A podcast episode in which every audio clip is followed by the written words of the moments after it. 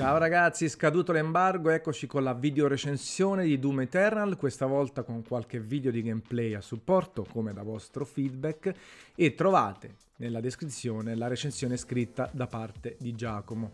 Seguito del titolo del reboot della saga che ha avuto grande successo perché non ha sconfessato l'originale nel 1993 ma si è confermato e si è proposto in chiave moderna con alcuni ehm, diciamo capisaldi della serie, no? frenesia al massimo, violenza, gore, spettacolarità e anche ad esempio il fatto che le armi non si ricaricano, ci sono un certo numero di munizioni ma non c'è la ricarica ogni tot cartucce sparate, una cosa oramai eh, che era andata nel dimenticatoio, non negli FPS attuali, invece è tornata alla grande con Doom.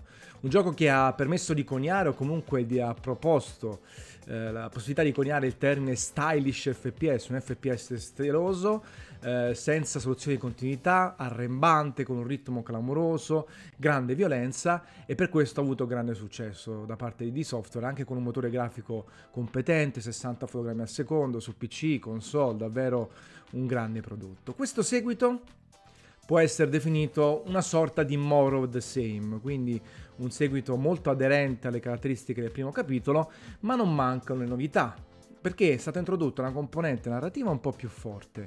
C'è una sequenza iniziale di una sessantina di secondi, ci sono sequenze platform, ci sono sparsi per uh, la, la mappa di gioco questi codex, que- questi documenti da leggere per approfondire la storia del protagonista principale e non soltanto di tutto il mondo. Si mischiano fede, religione, creature celestiali, sacro, profano e quindi finalmente si scoprono un po' più di dettagli sia sul protagonista che sulle creature che popolano il mondo di gioco. Chiaramente stiamo parlando di qualcosa di molto leggero e anzi spiegato se vogliamo in maniera anche abbastanza caotica perché bisogna fermarsi a leggere questi documenti, ehm, tante cose sono accennate, ci sono dei flashback all'interno del gioco che permettono di approfondire la componente narrativa, però ecco, eh, diciamo, mh, la parte eh, di racconto è nella media. Chiaramente non è quella principale, in un gioco che, che, che, de- che, è definito dall'azione, dalla violenza, dal, dal casino su schermo e quindi chiaramente lascia il tempo che trova, c'è e fa piacere. Per il resto, un'altra bella introduzione è quella del fantasy puzzle combat, combat puzzle, definito così dagli sviluppatori, perché ogni tipo di combattimento, ogni tipo di attacco permette di ripristinare l'energia, l'armatura, le munizioni, ad esempio un pugno eh, ben assestato permette di ripristinare energia. Questo perché le munizioni, le risorse presenti sulla mappa di gioco sono piuttosto esigue e quindi bisogna sfruttare tantissimo, e vedete qui la parte puzzle, eh, tutte le caratteristiche, tutti i combattimenti, non bisogna retrocedere ma bisogna aggredire, soltanto in alcune condizioni magari cercare di scappare per poi riattaccare i nemici. Chiaramente è necessaria estrema mobilità, scordatevi di fermarvi in un punto e attaccare senza essere a vostra volta attaccati a nemici che si muovono costantemente perché alla fine è un gioco estremamente dinamico, non basato sulle coperture ma sulle azioni, nemici volanti a terra che vi inseguono da tutti quanti i lati. E, mh, la velocità del protagonista principale, lo Slayer, è stata leggermente ridotta, ma è stato aggiunto un doppio scatto anche laterale e questa cosa aumenta il tatticismo, aumenta eh, il dinamismo all'interno del gameplay vero e proprio.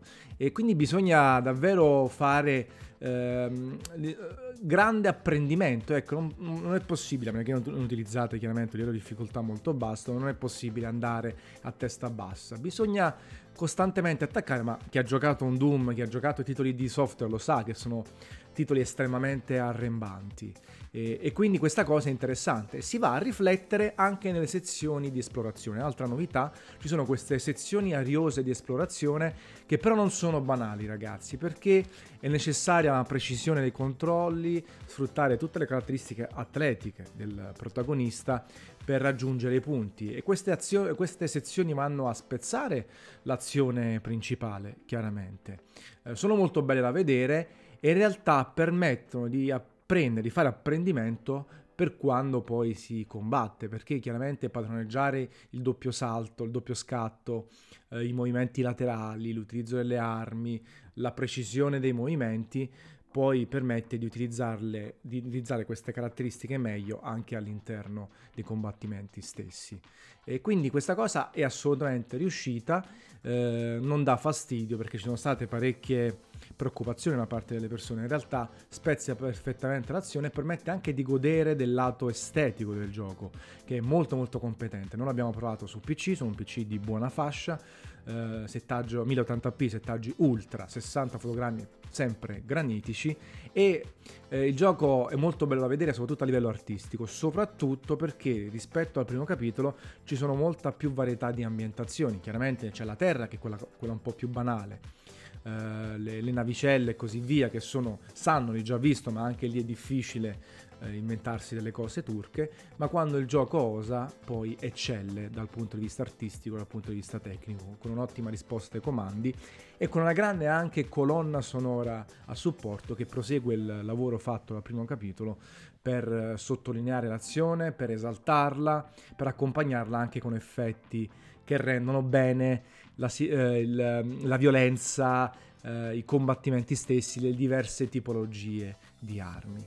Um, ci sono delle missioni da portare a termine, ci sono delle sorte di arene eh, eh dove uh, si devono sconfiggere i nemici, il sistema di potenziamento delle armi è molto simile, le rune adesso non sono più potenziabili, ma è possibile, praticamente è impossibile non prenderle.